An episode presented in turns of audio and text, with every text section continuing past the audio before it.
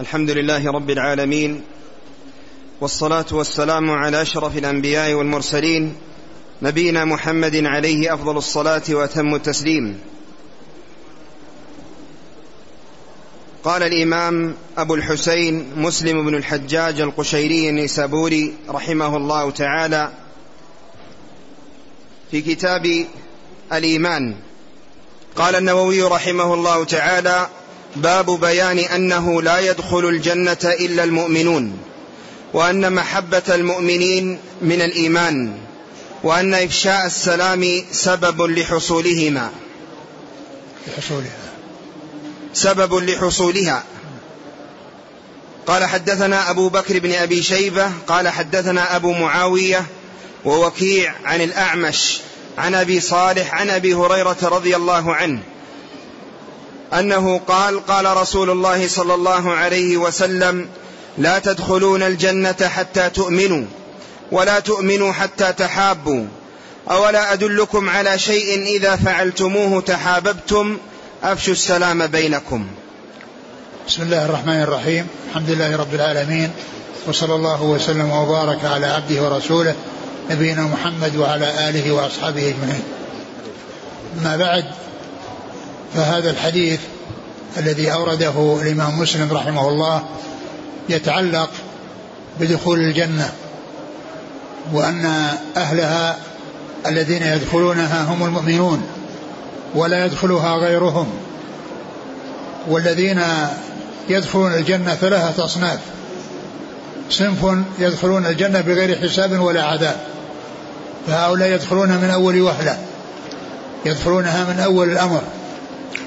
وصنف عندهم ذنوب ومعاصي عندهم ذنوب ومعاصي وهؤلاء من من آه، آه، شاء الله عز وجل أن يتجاوز عنهم وأن يعفو عنهم فإنهم يدخلون الجنة من أول وهلة بفضل الله عز وجل وإحسانه إليهم.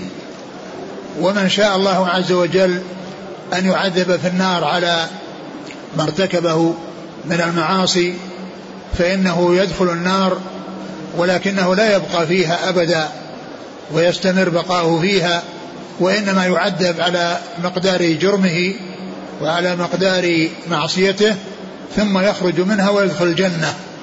فتكون النهاية أن كل من كان مسلما وكل من كان من المسلمين أو من المؤمنين فإنه يكون من أهل الجنة. ولا يبقى في النار إلا الكفار الذين هم أهلها والذين لا سبيل لهم إلى الخروج منها. والله عز وجل أخبر في كتابه العزيز أنه يغفر الذنوب جميعا يعني ما يعني ما دون الشرك إن إن الله لا يغفر أن يشرك به ويغفر ما دون ذلك لمن يشاء. فكل ذنب دون الشرك تحت مشيئة الله. إن شاء عفى عن صاحبه وأدخله الجنة ولم يعذبه وإن شاء عذبه ولكنه لا يخلده في النار بل يخرجه منها ويدخل الجنة. فالجنة لا يدخلها إلا المؤمنون ولا يدخلها إلا من كان من أهل الإيمان. وأما الكفار فإنها حرام عليهم ولا سبيل لهم إلى دخولها. وكما ذكرت من الناس من يدخل الجنة من أول وهلة بكونه آه، قد أحسن وأتى يعني بكمال الإيمان ومنهم من يكون عنده معاصي ويتجاوز الله عنه فيدخل من أول وهلة ومنهم من يكون عنده معاصي ولم يشاء الله أن يتجاوز عنه فإنه يدخله النار ويعذبه فيها على مقدار جرمه ثم يخرج منها ويدخله الجنة. وهذا الحديث قال فيه الرسول صلى الله عليه وسلم لا تؤمن لا تدخل الجنة لا تدخلون الجنة حتى تؤمنوا. لا تدخلون الجنة حتى تؤمنوا. معلوم أن الإيمان يطلق ويراد به الكمال. ولا شك أن من كان كامل الإيمان يدخل الجنة من أول وهلة. ويطلق ويراد به أصل الإيمان الذي هو الإسلام. وهذا هو الذي آه، آه، آه، المرتكب للمعاصي تحت مشيئة الله إن شاء عفى عنه وأدخله الجنة من أول وهلة كالصنف الأول وإن شاء عذبه ولكنه يخرجه من النار ويدخله الجنة. لا لا تدخلون الجنة حتى تؤمنوا. ولا تؤمنوا حتى تحابوا. ولا تؤمنوا يعني آه، هنا جاء بدون بدون بدون النون وهو سائغ باللغة. وهو مثل الأول ولا تؤمنون حتى تحابوا. ويجوز أن أن تحذف النون وكما كما في هذه الجملة من الحديث ولا تؤمنوا حتى تحابوا. يعني ولا يحصل كمال الإيمان إلا بالتحاب بين المسلمين كونه يحب بعضهم بعضا و ومحبة بعضهم لبعض إنما تتحقق بأن يحب لهم ما يحب لنفسه. يعني كل ما يحبه لنفسه يحبه لهم فهو يحب في الله ويوالي في الله ويحب للمسلمين ما يحبه لنفسه. ومن أسباب حصول المودة والمحبة إفشاء السلام. وكون المسلم يسلم على أخيه المسلم سواء عرفه أو لم يعرفه. سواء عرفه كان من ممن يعرفه وبينه وبينه معرفة أو أنه ليس ليس من معارفه ولا يعرفه فهو يسلم على كل مسلم. وهو يسلم على كل مسلم. وقد جاء في بعض الروايات والذي نفسي بيده لا تؤمنون حتى لا تدخل تدخلون الجنة حتى تؤمنوا. ولا تؤمنوا حتى تحابوا. ففي بعض في هذا في بعض الروايات التي ذكرها المصنف في تقديم القسم وفي بعضها بدون قسم. وعلى هذا فإن كلمة الإيمان إن أريد بها الكمال فإن الدخول يكون من أول وهلة وإن يريد بها أصل الإيمان الذي هو الإسلام فإن الدخول حاصل سواء كان بأول وهلة إن تجاوز الله عن صاحب المعاصي أو بعد ذلك بعد أن يمحص ويعذب في النار على مقدار جرمه ويدخل بعد ذلك الجنة. لا تؤمنون لا لا تؤمنون لا تدخلون الجنة حتى تحاب حتى تؤمنوا. ولا تؤمنوا حتى تحابوا. أولا أدلكم على شيء إذا فعلتموه وتحاببتم؟ أفشوا السلام بينكم. وهذا يدل على يعني فضل إفشاء السلام وعلى الترغيب فيه, فيه والحث عليه. وذلك أنه من أسباب المودة وأسباب التآلف والتحاب يعني بين المسلمين. نعم. قال حدثنا أبو بكر بن أبي شيبة. نعم. وعبد الله بن محمد بن عثمان. نعم. عن أبي معاوية. وهو محمد بن خازم الضرير الكوفي. ووكيع. وكيع بن الجراح الرؤاسي. عن الأعمش. سليمان بن مهران. عن أبي صالح. وهو ذكوان السمان. عن أبي هريرة. نعم. عبد الرحمن بن صخر رضي الله عنه. قال رحمه الله تعالى وحدثني زهير بن حرب. قال أنبأنا جرير عن الأعمش بهذا الإسناد. قال قال رسول الله صلى الله عليه وسلم والذي نفسي بيده لا تدخلون الجنة حتى تؤمنوا بمثل حديث أبي معاوية ووكيع. ثم ذكر هذه الطريقة الثانية وهي مثل التي قبلها إلا أنها صدرت بالقسم. إلا أنها صدرت بالقسم. والباقي مثل الحديث السابق. وحلفه عليه الصلاة والسلام يعني لتأكيد ذلك لتأكيد هذا الأمر الذي أقسم عليه عليه الصلاة والسلام لأن القسم يتابع للتأكيد وهذا فيه تأكيد هذا الأمر الذي جاء في هذا الحديث والذي أقسم عليه رسول الله صلى الله عليه وسلم. نعم. قال حدثنا زهير بن حرب. زهير بن حرب أبو خيثمة شيخه في الإسناد الأول أبو بكر بن أبي شيبة وشيخه في الإسناد الثاني زهير بن حرب أبو خيثمة وهذان الرجلان هما الذين هما اللذان أكثر عنهما مسلم فهما شيخان لمسلم أكثر عنهما لم يروي عن أحد من الشيوخ شيوخه مثل ما روى عنهما لأنه ذكر الحافظ بن حجر أن أن أن البخاري روى أن مسلما روى عنه في صحيح يعني ألفا وخمسمائة وأربعين حديثا. ألف وخمسمائة وأربعين حديثا. يعني عدد كبير. ويليه زهير بن حرب هذا فإنه روى له ألف ومائتين وثمانين. ألف ومائتين وثمانين. ف فهذان الشيخان تجاوزت أحاديثه أحاديث مسلم عنهما الألف. و ولهذا كثيرا ما يأتي في في الصفح في, في, في الكتاب حدثنا أبو بكر بن أبي شيبة أو أبو أبو أبو خيثمة زهير بن حرب. وذلك لكثرة رواية مسلم عنهما. لكثرة رواية مسلم عنهما. فهما أكثر شيوخه فهما أكثر الشيوخ الذين أكثر الشيوخ حديث أكثر آه، رواية مسلم من شيوخه إنما كانت عن هذين الشيخين أبي بكر بن أبي شيبة وأبي خيثمة زهير بن حرب. قال وحدثني. قال وحدثني زهير قال وحدثني. يعني هذا يعني آه، كونها تابه بالافراد لأنه حدثه وحده ليس معه أحد. ليس معه أحد. وأما إذا قال حدثنا فهو يريد أنه هو غيره وأما إذا كان حدثه وحده ليس مع أحد فإنه يقول حدثني. زهير بن حرب عن عن جرير جرير بن عبد الحميد الضبي الكوفي. نعم. عن الأعمش بهذا الإسناد. نعم. قال رحمه الله تعالى باب بيان أن الدين النصيحة. قال حدثنا محمد بن عباد المكي. قال حدثنا سفيان. قال قلت لسهيل إن عمرا حدثنا عن, عن القعقاع عن أبيك. قال ورجوت أن يسقط عني رجلا.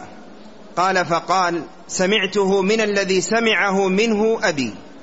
كان صديقا له بالشام. ثم حدثنا سفيان عن سهيل عن عطاء بن يزيد عن تميم الداري رضي الله عنه أن النبي صلى الله عليه وسلم قال الدين النصيحة. قلنا لمن؟ قال لله ولكتابه ولرسوله ولأئمة المسلمين وعامتهم. ثم ذكر يعني هذا ذكر هذا الأحاديث المتعلقة بالنصيحة. معلوم أن الأبواب التي آه، تذكر ويؤتى بها هي ليست من صنيع مسلم وإنما هي من صنيع الإمام النووي. فهو الذي أتى بها أن مسلم رحمه الله يعني جمع الأحاديث المتعلقة بموضوع واحد في مكان واحد فهو في حكم المبوب وإن لم يكن مبوبا لأن مسلم ما وضع أبواب وقصده من ذلك ألا يكبر حجم الكتاب بذكر الأبواب ألا يكبر حجم الكتاب بالأبواب والعلماء عملوا أبوابا ولكن أشهر من عمل الأبواب الإمام النووي ولهذا فإن فإنه في شرحه أو في حاشيته على مسلم تذكر الأبواب في الحاشية ما تذكر في, في أصل الكتاب لأنها من صنيع النووي. يعني الحديث يعني فوق عند النووي يعني ليس فيها أبواب وإنما الأبواب بالحاشية فهو الذي يعمل فهو الذي يضع الباب ويذكر ما يتعلق بالأحاديث التي أوردها يعني في ذلك الباب. إذا الإمام مسلم رحمه الله يذكر الأحاديث المتعلقة بموضوع واحد في مكان واحد فهو ليس مبوبا ولكنه في حكم المبوب. فهو ليس بمبوب ولكنه في حكم المبوب باعتبار أنه يجمع الأحاديث المتعلقة في موضوع واحد في مكان واحد. هنا ذكر يعني آه، في هذا الباب الذي هو باب النصيحة يعني ما يتعلق بالنصيحة. وأورد حديث تميم الداري رضي الله تعالى عنه أن النبي صلى الله عليه وسلم قال الدين النصيحة. قالوا لمن يا رسول الله؟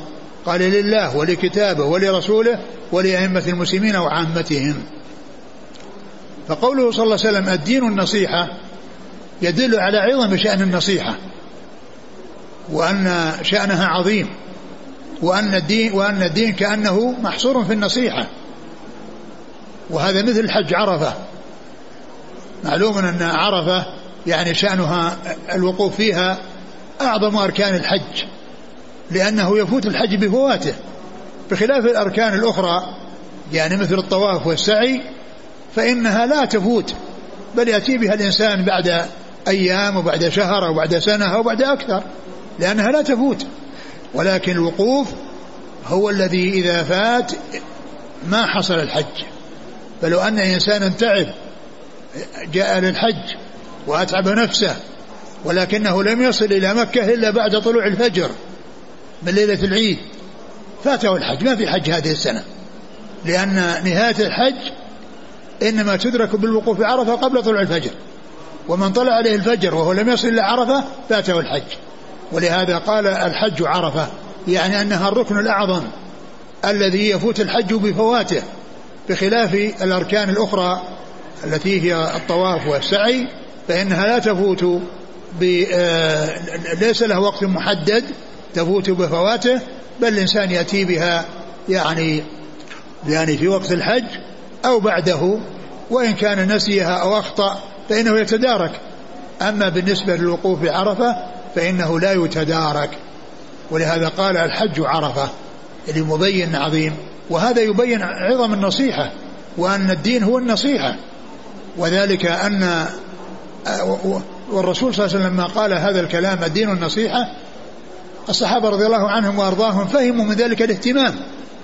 فهموا من هذا التعبير الاهتمام بالنصيحة وأن شأنها عظيم فسألوا لمن تكون النصيحة؟ قالوا لمن هي يا رسول الله؟ يعني حتى نأتي بها وحتى نلتزم بها. فقال عليه الصلاة والسلام قال لله ولكتابه ولرسوله ولأئمة المسلمين وعامتهم. ذكر هذه الأمور الخمسة التي هي محل النصيحة والتي يأتي الإنسان يعني ناصحا في هذه الأمور. فالنصيحة لله عز وجل تكون بإخلاص العبادة له واعتبار أنه الإله الحق الذي لا تكون العبادة إلا له فيعبده وحده ويرجوه وحده ولا يدعو مع الله غيره وإنما يخصه بالعبادة. والعبادة كما هو معلوم هي أفعال العباد. أفعال العباد من من من الدعاء والخوف والرجاء والذبح والنذر وغير ذلك لأن توحيد العبادة هو توحيد الألوهية. ومعلوم أن أنواع التوحيد ثلاثة توحيد الربوبية وتوحيد الألوهية وتوحيد الأسماء والصفات. فيدخل تحت النصح لله عز وجل الإيمان بربوبيته وألوهيته وأسمائه وصفاته. كل ذلك داخل تحت النصح لله عز وجل.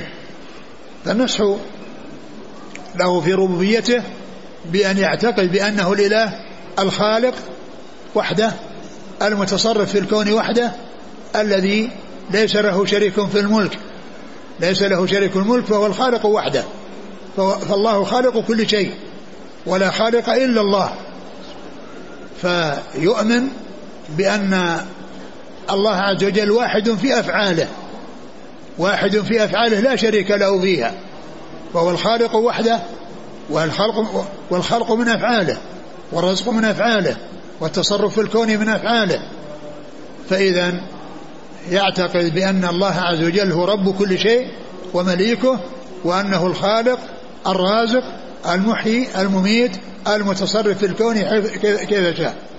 هذا هو توحيد الربوبية. توحيد الله بأفعاله أنه واحد بأفعاله. فلا شريك له في أفعاله.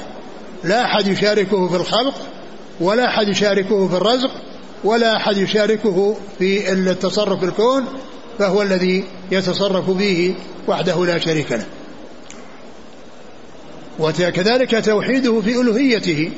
يعتقد بأن الله هو الإله الحق وأنه المعبود الذي لا تكون العبادة إلا له سبحانه وتعالى فيخصه بالعبادة وتوحيد العبادة هو توحيد الألوهية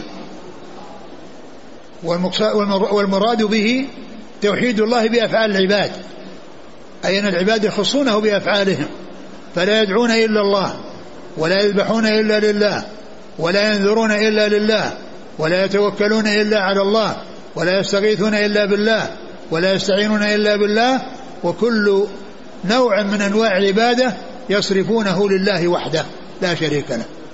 فلا شريك له في العبادة كما أنه لا شريك له في الخلق والإيجاد. كما أنه لا شريك له في الخلق والإيجاد. فهذا كل داخل تحت النصح لله عز وجل. ينصح له بأن يؤمن به ويعتقد أنه الخالق الرازق وأنه لا شريك له في الخلق والإيجاد وكذلك يخصه بالعبادة التي هي أفعال العباد. يخص بها فلا يشرك مع الله غيره. فلا يشرك مع الله غيره وإنما تكون عبادة له وحده لا شريك له. وكذلك أسماءه وصفاته. يؤمن, يؤمن, يؤمن الإنسان ويصدق بكل ما ثبت في بكل ما جاء في كتاب الله وثبت في سنة رسول الله صلى الله عليه وسلم من الأسماء والصفات. ويؤمن بها ويصدق بها ويثبتها على الوجه الوجه اللائق بكمال الله وجلاله. فلا يثبت إثباتا يصحبه تشبيه وإذا أثبت فإنه يأتي بالتنزيه. تنزيه الله عز وجل عن مشابهة المخلوقات. فالله عز وجل واحد في صفاته وواحد في أسمائه. ف تثبت الصفات على وجه يليق به ولا يشبه بخلقه وكذلك لا تنفى عنه الصفات وتؤول بالتأويل الذي يجعلها كالعدم وأنه لا وجود لها وإنما يثبت ومع الإثبات ينزه. يثبت فلا يشبه ومع كونه يسلم من التشبيه يأتي بالتنزيه فهو إثبات لا تشبيه معه وتنزيه لا تعطيل معه وتنزيه لا تعطيل معه. وهذا هو الحق في باب الأسماء والصفات يثبت لله عز وجل كل ما أثبته لنفسه في كتابه أو أثبته له رسوله صلى الله عليه وسلم في سنته الصحيحة الثابتة عنه عليه الصلاة والسلام. وهذا الإثبات يكون سالما من التشبيه ويكون أيضا سالما من التعطيل فيجمع بين الإثبات والتشبيه. فالإثبات يعني ينافي التعطيل والتنزيه ينافي التشبيه والتنزيه ينافي التشبيه. يعني هذا ما يدخل تحت الإيمان بالله عز وجل الإيمان بربوبيته وألوهيته وأسمائه وصفاته وأنه المتفرد بالخلق والإيجاد والمستحق والمستحق للعبادة وحده لا شريك له والذي يختص بأسمائه وصفاته فلا يشبه الخالق فلا يشبه فلا يشبه الخالق المخلوقين والمخلوقون لا يشبهون الخالق بل الأمر كما قال الله عز وجل ليس كمثله شيء وهو السميع البصير. ليس كمثله شيء وهو السميع البصير. أي أن له آه، سمع وبصر لا كالأسماع والأبصار. فقول قول هو السميع البصير إثبات. فينافي النفي وينافي التعطيل. وقوله ليس كمثل شيء ينافي آه، ينافي آه، التشبيه. وأن الله عز وجل يشبه أحد من خلقه يعني قول ليس كمثل شيء نفي لذلك. ففيه إثبات مع تنزيه. والمشبهة أثبتوا وشبهوا والمعطلة نزهوا وعطلوا وأهل السنة أثبتوا ونزهوا. على حد قول الله عز وجل ليس كمثله شيء وهو السميع البصير. ولكتابه كتابه الكتاب الذي أنزله الله على رسوله الكريم عليه الصلاة والسلام واعتقاد أنه حق وأنه من عند الله منزل وأنه كلام الله أي من كلام الله لأن كلام الله لا ينحصر. الله تعالى متكلم بلا ابتداء ويتكلم بلا انتهاء. والقرآن من كلامه والتوراة من كلامه والإنجيل من كلامه والزبور من كلامه وصحف إبراهيم وموسى من كلامه. وكل ما أنزله الله عز وجل على رسول من رسله فإنه من كلامه سبحانه وتعالى. كل كتاب أنزله الله على أحد من رسله فإنه كلامه.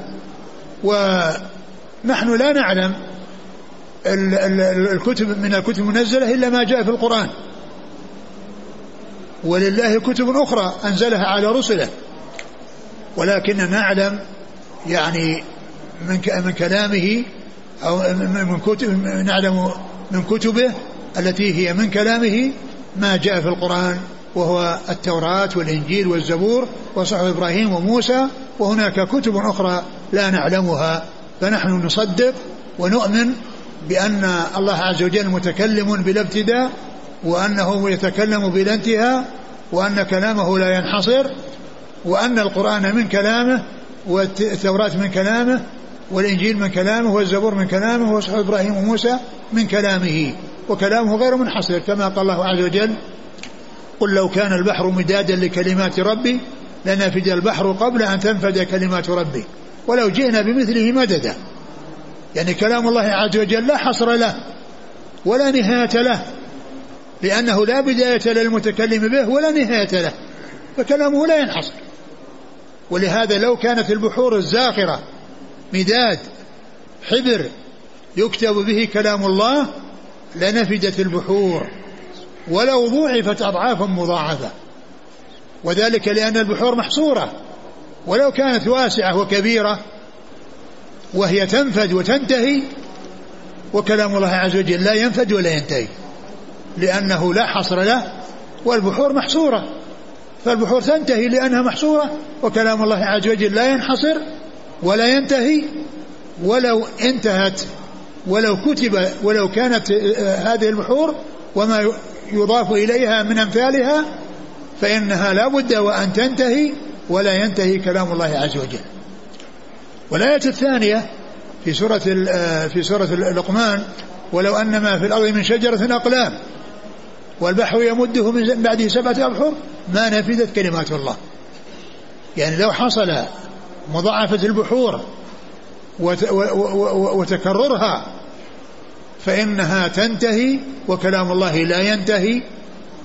وإذا فنحن نعلم من كلام الله التوراة والإنجيل والزبور وصحف إبراهيم وموسى وغيرها وهناك كتب أخرى لا لم يأتي ذكرها في القرآن. ونحن نؤمن بكل ما ذكر وما لم يذكر ما قص وما لم يقص. ما قص علينا من أسماء الكتب وما لم يقص علينا من أسماء الكتب. والله أخبر بأنه أنزل الكتب على الرسل. لقد أرسلنا رسلنا بالبينات وأنزلنا معهم الكتاب والميزان. يعني أنزلنا معهم الكتب. الرسل أنزل عليهم كتب. لكننا لا نعلم منها إلا ما جاء في في القرآن. ونحن نؤمن بكل ما أنزله الله عز وجل. عرفنا اسمه أو لم نعرف اسمه. لقد أرسلنا رسلنا بالبينات وأنزلنا معهم الكتاب والميزان ليقوم الناس بالقسط. فالإيمان بكلام الله عز وجل بكتاب الله عز وجل أي المنزل على رسوله نعتقد بأنه من عند الله وأنه كلام الله وأنه منزل وأنه غير مخلوق وأن فيه الهداية لمن أخذ به وأن من أخذ بما فيه ظفر بسعادة الدنيا والآخرة ومن أعرض عنه خسر الدنيا والآخرة. ومن أعرض عنه خسر الدنيا والآخرة فهذا يعني من النصيحة له. وكذلك يعني بيان يعني شأنه وعظيم شأنه وبيان ما فيه من الخير وما فيه من الفقه وما فيه من الهدى كل ذلك من النصيحة لكتاب الله عز وجل. ثم لرسوله صلى الله عليه وسلم الرسول الكريم عليه الصلاة والسلام الذي أنزل الله عليه القرآن. وهو خير الرسل وأفضل الرسل وخاتم الرسل عليه الصلاة والسلام الذي تميز على غيره بأنه شريعته مستمرة وباقية. وأما الأنبياء السابقون فإن شرائعهم منتهية وليست مستمرة وباقية. وأما شريعة نبينا محمد صلى الله عليه وسلم فإنها مستمرة إلى أن يرث الله الأرض ومن عليها. مستمرة وباقية إلى أن يرث الله الأرض ومن عليها. ولهذا كان القرآن معجزة الرسول صلى الله عليه وسلم. معجزة للرسول عليه الصلاة والسلام. وقد تحدي أهل الفصاحة والبلاغة أن يأتوا بمثله فما استطاعوا ثم بعشر سور مثله ولم يستطيعوا ثم بسورة ولم يستطيعوا. وأقل ما يكون التحدي بسورة. ومن المعلوم أن من أقصر سور القرآن يقول هو الله أحد وإنا أعطيناك الكوثر وسورة العصر والتحدي إن يكون بهذا المقدار الذي هو مقدار السورة وذلك بأصغر سورة أو بأقصر سورة وأما الكلمة أو الكلمتين يعني فإن هذه لا يحصل فيها تحدي مثل كلمة مدهامتان هذه آية فلا يحصل بها تحدي وإنما يحصل التحدي بسورة وهو أقل أقل سورة كسورة العصر وسورة الكوثر وسورة آه، الإخلاص. ف فلما كانت شريعته خالدة كانت معجزته خالدة. بخلاف الأنبياء فإن كانت معجزاتهم وقتية وكانت في أزمانهم وتنتهي بأزمانهم. وأما معجزة نبينا محمد صلى الله عليه وسلم فإنها باقية. والتحدي موجود إلى إلى قيام الساعة. وقد أخبر الله عز وجل بأنهم لم يستطيعوا ولن يستطيعوا. لم يستطيعوا أن يأتوا بمثله ولن يستطيعوا أن يأتوا بمثله.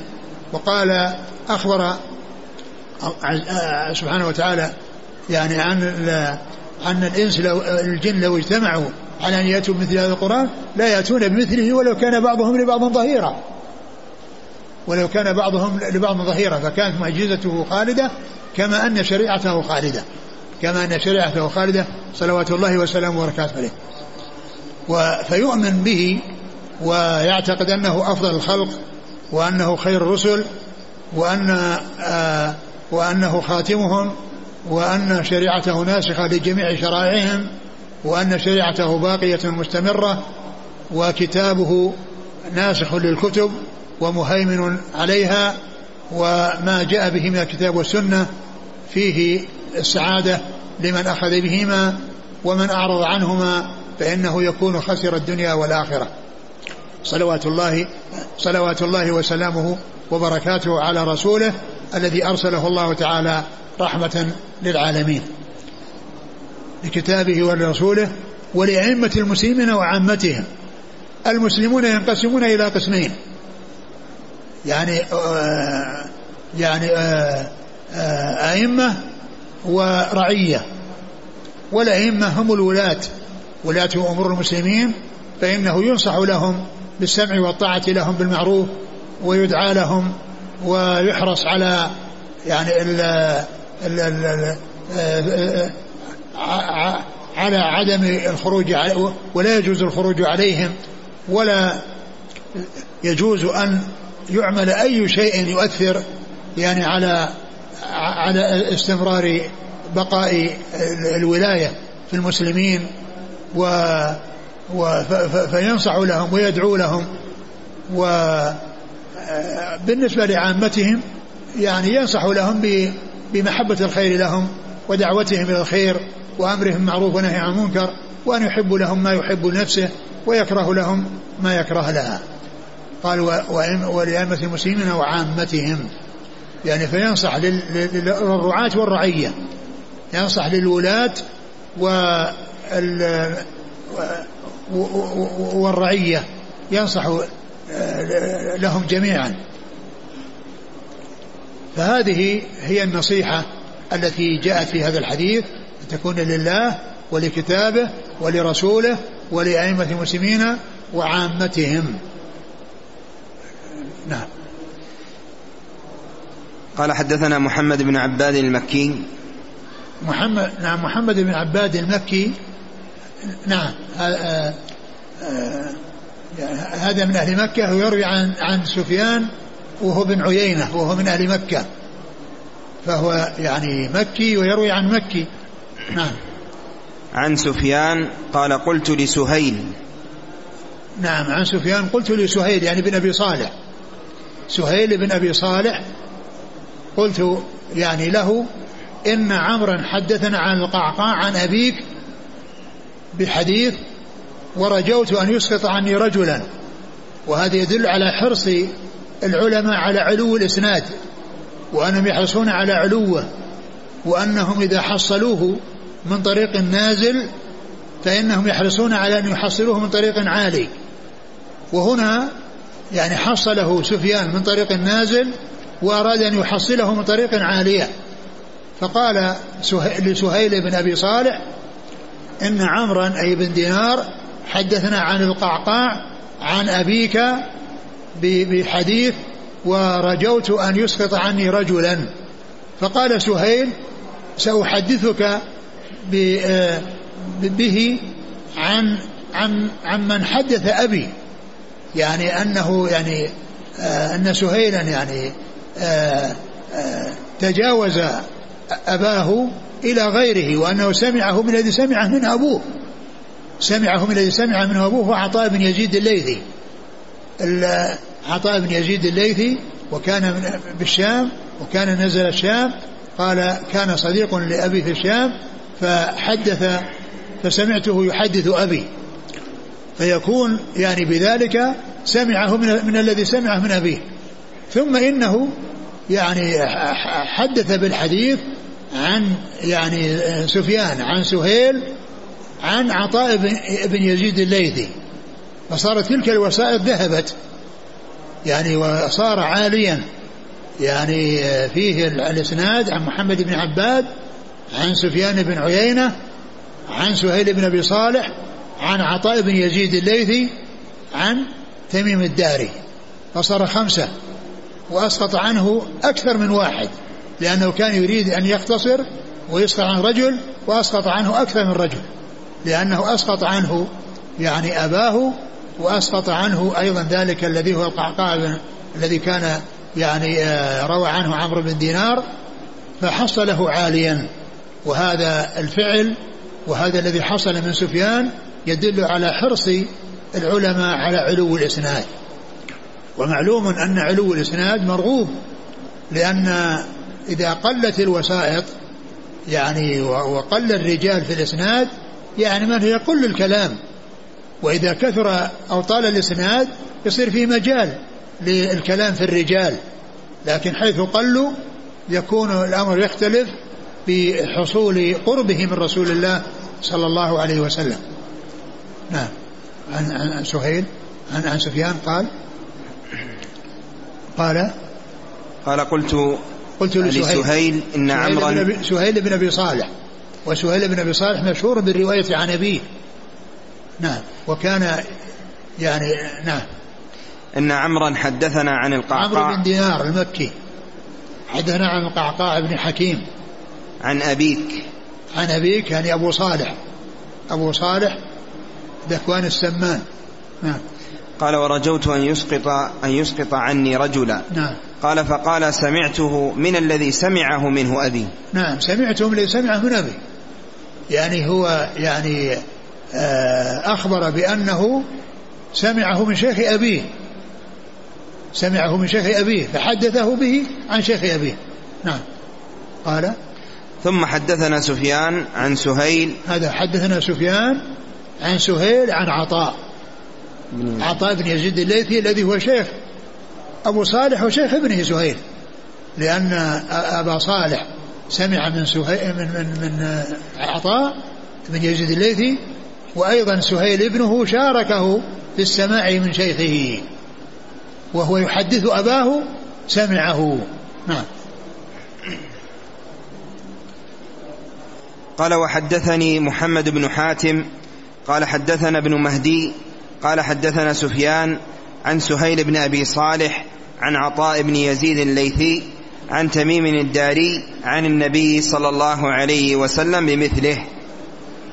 ثم ذكر هذا الحديث وهذا الإسناد بمثله وهو أيضا فيه يعني أن سهيلا يروي عن عطاء بن يزيد الليثي يعني لم يروي عن أبيه لأنه سمعه هو, هو أبوه سمع سمع عطاء بن يزيد. فأبو صالح يحدث عن عطاء وسهيل يحدث عن عطاء فصار يعني شريكا لأبيه في الرواية من عطاء بن عطاء بن يزيد الليثي. والإسناد؟ حدثنا؟ محمد بن حاتم نعم. عن ابن مهدي عبد الرحمن بن مهدي. عن سفيان. سفيان يعني ابن مهدي يروي عن سفيان بن عيينة ويروي عن سفيان الثوري. يروي عن سفيان بن عيينة ويروي عن سفيان الثوري. نعم. عن سهيل بن أبي صالح. نعم. عن عطاء بن يزيد الليثي عن تميم الداري. نعم. قال وحدثني أمية ابن بسطام. قال حدثنا يزيد يعني بن زريع. قال حدثنا روح وهو ابن القاسم. قال حدثنا سهيل عن عطاء بن يزيد أنه سمعه وهو يحدث أبا صالح. عن تميم الداري رضي الله عنه عن رسول الله صلى الله عليه وسلم بمثله. ثم ذكر طريقا أخرى وحال على الطريقة السابقة وأن آه وأن هذه الرواية التي لم يذكر متنها مماثلة للرواية التي سبق ذكر متنها. مماثلة للرواية التي سبق ذكر متنها. فهو مسلم رحمه الله يعني يجمع الطرق ولكونه يجمع الطرق أحيانا يعني يكتفي بأن يقول بمثله أو يقول بنحوه أو يقول بزيادة كذا أو بنقص كذا لأنه يحيل على شيء تقدم قريبا. نعم. سهيل بالنسبة لسهيل. أول السؤال لا. أول السؤال أمي أمية بن بسطام. أمية قال حدثنا حدثني أمية بن بسطام. أيوة نعم. عن آه، يزيد بن زريع. يزيد بن زريع نعم. عن روح بن القاسم. نعم. عن سهيل. عن عطاء بن يزيد. نعم. يقول سمع سمعه وهو يحدث أبا صالح. نعم يعني سمع عطاء بن يزيد الليثي ويحدث أباه أبا صالح. يحدث أباه أبا صالح. لأن الحديث من عطاء إنما هو لأبي صالح وهذا يسمع. ومعنى ذلك كلهم يعني سمعوا. يعني الإنسان إذا حضر إنسان وهو يحدث إنسانا وسمعه من كلامه فإنه يرويه عنه لأنه سمعه وهو يحدث غيره. سمعه وهو يحدث غيره سواء حدثه هو أو قابله به أو حدث غيره وهو يسمع. فإنه يحدث به. يعني لأنه يقول هنا ويحدث أباه. يحدث أبا, أبا صالح يعني أن ولهذا قال سمعته من الذي سمعه منه أبي. الرواية الأولى. سمعته من الذي سمعه من أبي. يعني حدث أباه وهو يسمع. فإذا هو روى. أبوه يروي لأنه المحدث وهذا يروي لأنه سامع للحديث ممن يحدث ممن يحدث به. من يحدثه به. نعم.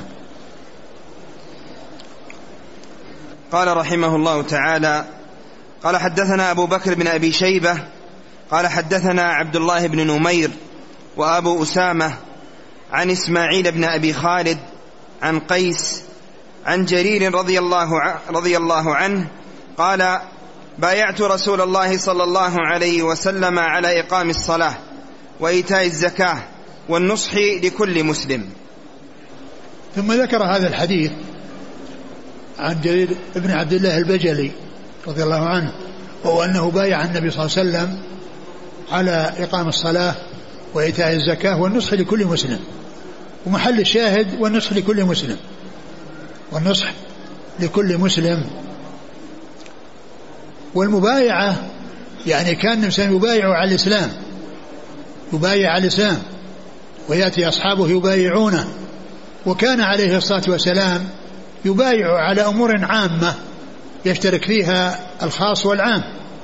ثم يعني أحيانا يخص يعني المبايعين بشيء لهم فيه يعني اختصاص.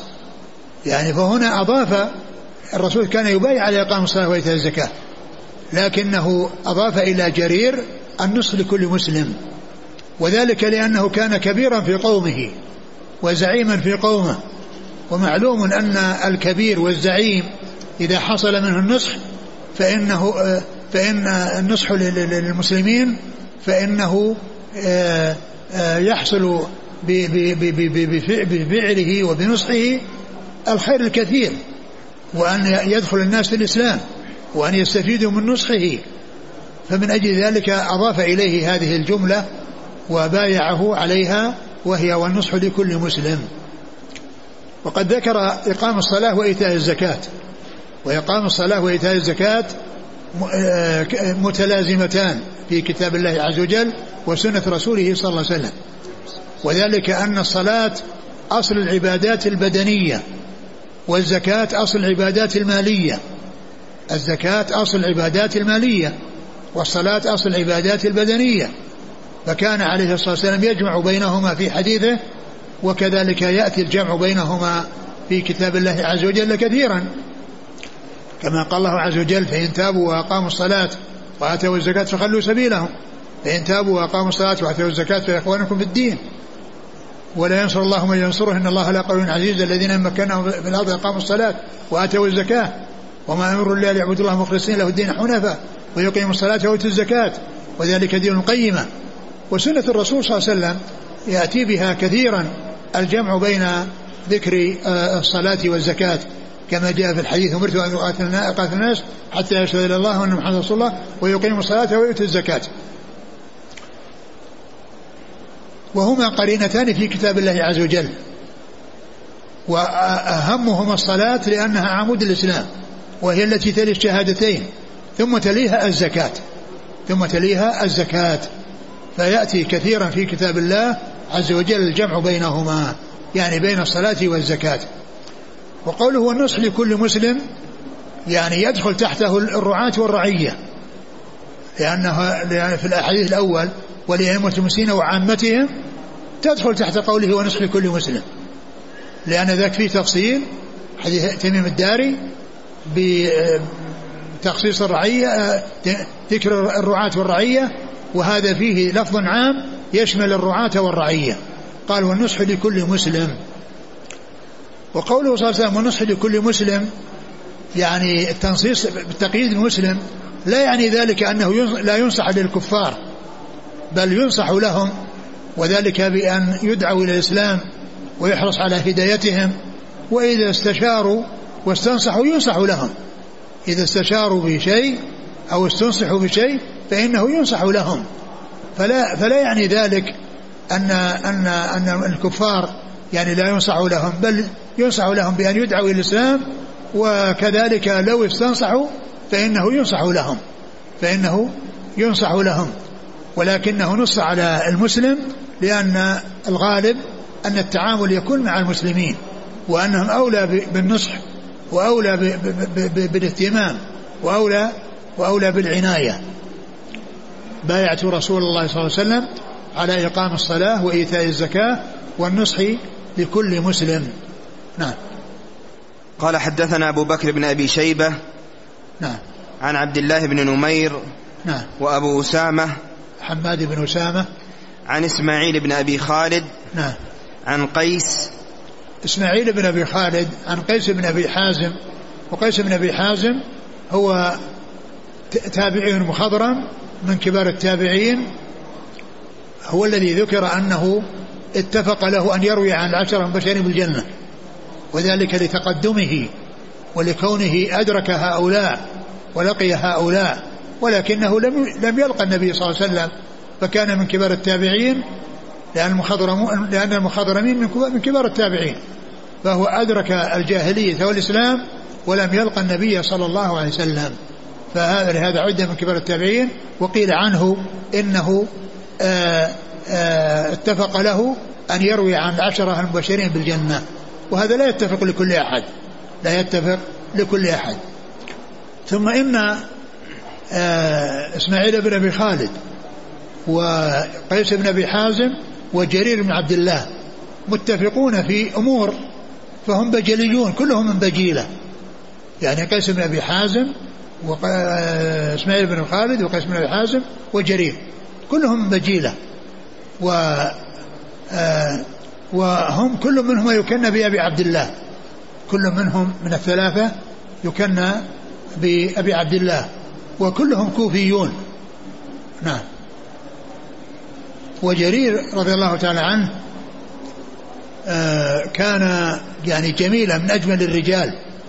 وكان يقال عنه يوسف هذه الأمة. يوسف هذه الأمة يعني في الجمال.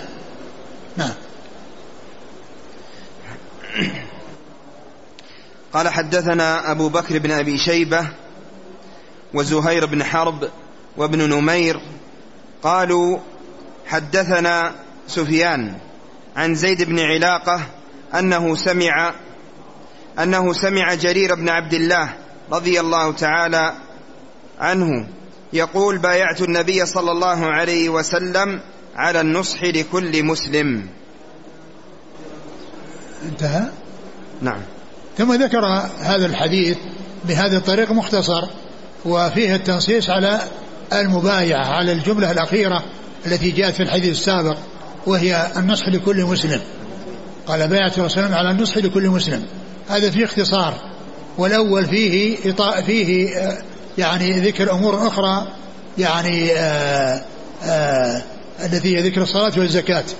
وهنا ذكر ذكره مختصرا في الجملة الأخيرة التي هي المتعلقة بباب النصيحة. نعم. عن أبي قال حدثنا أبو بكر بن أبي شيبة نعم.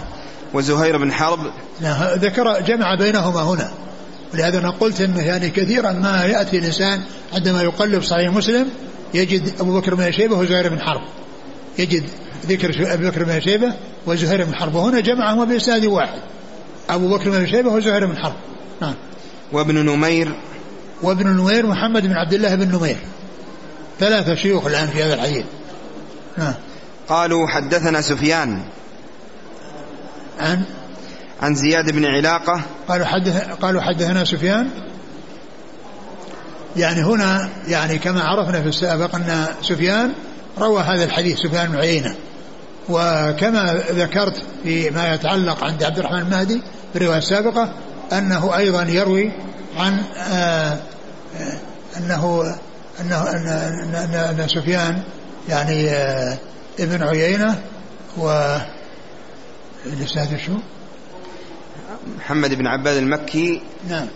عن سفيان. قال حدثنا يعني سفيان. يعني أن أنه أن سفيان بن عيينة يروي عن عبد الرحمن المهدي نفس الحديث وكذلك أيضا يعني سفيان بن عيينة يروي عن سهيل بن أبي صالح نفس الحديث. نعم. عن زياد بن علاقة. نعم. أنه سمع جرير بن عبد الله. نعم. قال حدثنا سريج بن يونس ويعقوب الدورقي قال حدثنا هشيم عن سيار عن الشعبي عن جرير رضي الله عنه قال بايعت النبي صلى الله عليه وسلم على السمع والطاعة فلقنني فيما استطعت. والنصح لكل مسلم قال يعقوب في روايته قال حدثنا سيار. ثم ذكر هذا الحديث عن جرير أنه بايع الرسول على السمع والطاعة. قال فلقنني ما استطعت. يعني الرسول عليه السلام لقنه بأن يقول ما استطعت. لأنه قال بايعك على السمع والطاعة. فالرسول قال ما استطعت. يعني يريد منها أن يضيف إلى المبايعة ما استطعت.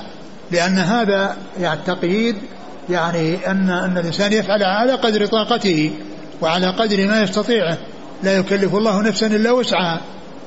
فأرشده عليه الصلاة والسلام أو لقنه أن يضيف إلى كلمة السمع والطاعة قوله ما استطعت. لأنه قال ما استطعت يعني آه يعني الرسول قال ما استطعت يعني يلقنه بأن يقول ما استطعت. نعم. والنصح لكل مسلم في الآخر نعم, نعم. قال والنصح لكل مسلم. نعم. قال يعقوب في روايته قال حدثنا سيار. آه الإسناد ذكره الشيوخ من هم؟ قال حدثنا سريج بن يونس ويعقوب الدورقي قال حدثنا هشيم عن سيار. حدثنا هشيم عن سيار.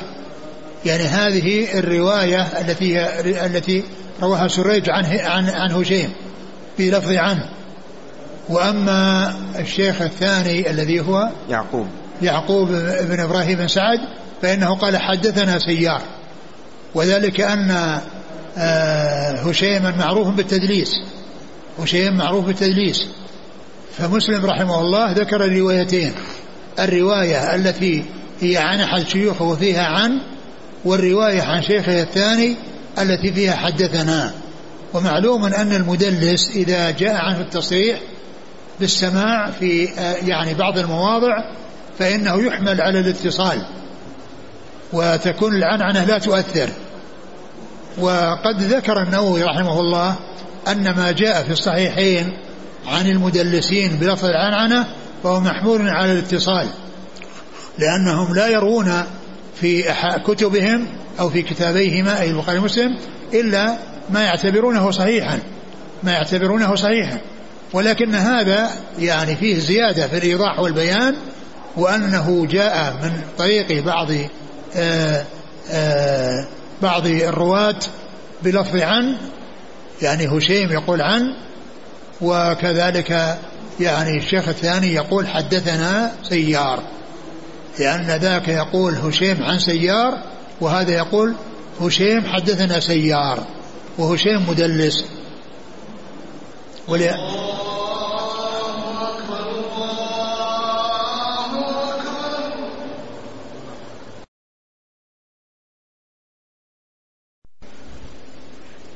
النووي رحمه الله كما قلت ذكر في مقدمة صحيح شرعه وحاشيته على مسلم أن ما جاء في الصحيحين عن مدلسين محمول على الاتصال لأن لأنهم صاحبي الصحيح آه، آه، أدخلوا في أحاديث في كتبهم ما يعتبرونه صحيحا وما حكموا بصحته وما حكموا بصحته ووجود يعني تدليس يعني من بعضهم أو من بعضهم الرواة لا يؤثر ذلك لأنه محمول على الاتصال لكنه إذا وجد يعني في الصحيحين أو في غيرهما يعني ما يبين الاتصال ويبين السماع والإتيان بلفظ غير لفظ العنعنة فإن ذلك يعني واضح سواء كان في الصحيحين أو في غير الصحيحين.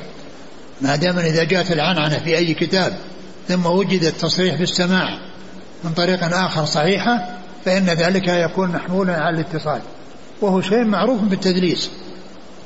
ولهذا يقول العراقي في ألفيته وفي الصحيح عدة كالأعمش وكهشيم بعده وفتشي وفي الصحيح عدة كالأعمش يعني عدة من مدلسين وكهشيم الذي هو معنا هشيم بشير الواسطي وكهشيم بعده وفتشي قال حدثنا سريج بن يونس نعم. ويعقوب الدورقي. يعقوب بن إبراهيم الدورقي. يعني يعقوب بن إبراهيم الدورقي هذا من شيوخ من شيوخ أصحاب الكتب الستة. من شيوخ أصحاب الكتب الستة. روى عنه مباشرة وبدون واسطة. ومثله محمد بن مثنى ومحمد بن بشار. فإن هؤلاء الثلاثة من شيوخ أصحاب الكتب الستة. وماتوا في سنة واحدة وهي سنة 52 و200 أي قبل وفاة البخاري بأربع سنوات وهم من صغار شيوخه وهم شيوخ لأصحاب الكتب الستة يعقوب بن إبراهيم الدورقي. نعم. عن هشيم. هشيم بن بشير الواسطي. عن سيار. نعم. عن الشعبي. الشعبي هو عامر بن شراحيل عن جرير. جرير بن عبد الله البجلي.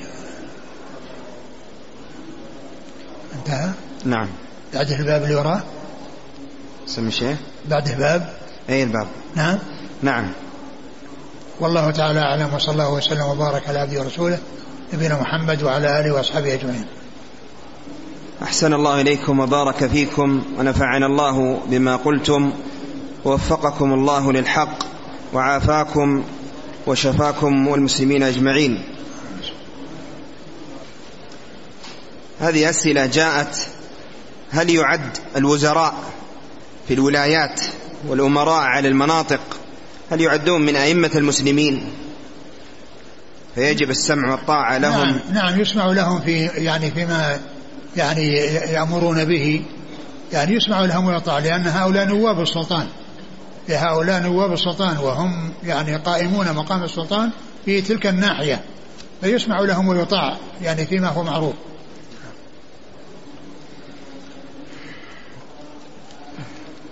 هذا السائل يسأل يقول ما الدليل على أن الله عز وجل أنزل كتبا غير ما وردت أو غير ما ورد في القرآن الكريم؟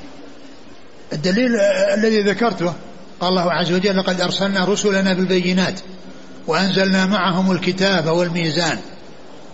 فالكتاب مح... يعني لفظ محلا بالألف واللام يراد به الكتب ولا يراد به كتابا واحدا لأن الله ما أنزل كتابا واحدا على الرسل وإنما أنزل كتبا. ولهذا يأتي لفظ الكتاب يراد به اللفظ المفرد ويراد به الجمع والجنس. وهنا يراد بالكتاب الكتب. ولا يراد به كتابا معينا لأن الله لم ينزل كتابا واحدا على الرسل وإنما أنزل كتبا. فهذا هو الدليل على أن الرسل أنزل عليهم كتب كما أن الرسل منهم من قص علينا ومنهم من لم يقص. الرسل منهم من قص علينا ومنهم من لم يقص. وكذلك الكتب منها ما قص علينا ومنها ما لم يقص. ونحن نؤمن بالكتب المسماة وغير مسماة ونؤمن بالرسل الذين سموا لنا في القرآن والذين لم يسموا لنا. فإذا قول الله عز وجل لقد أرسلنا رسلنا بالبينات وأنزلنا معهم الكتاب والميزان. الكتاب أي الكتب. و وقد جاء كثيرا في القرآن ذكر الكتاب يراد به الكتب. يا أيها الذين آمنوا آمنوا بالله ورسوله والكتاب الذي نزل رسوله والكتاب الذي أنزل من قبل. فإن الأولى مفرد. الكتاب الذي نزل على رسوله القرآن والكتاب الذي أنزل من قبل أي الكتب التي أنزلت من قبل. فهو لفظ مفرد يراد به الجنس. يراد به الجنس. نعم. وكذلك الآية وأنزلنا وأنزلنا الكتاب الحق مصدقا لما بين من الكتاب وأنزلنا إليك الكتاب بالحق اللي هو القرآن مصدقا لما بين يديه من الكتاب أي من الكتب. فكلمة الكتاب تأتي يراد بها المفرد مثل الألف لام من ذلك الكتاب لا ريب فيه ويأتي مرادا بها الجنس مثل لقد أرسلنا رسلا بالبينات وأنزلنا معه الكتاب والميزان وكذلك الأدلة الأخرى التي تدل على ذلك. هذا يسأل يقول يوجد بعض الهيئات والمنظ... بعض الهيئات والمنظمات أو الجماعات الإسلامية التي تطلب البيعة من آه، من المريدين من مريدي الانتماء لها. فهل البيعة هذه صحيحة وموافقة للشرع؟ ليس هناك بيعات إلا للولاة.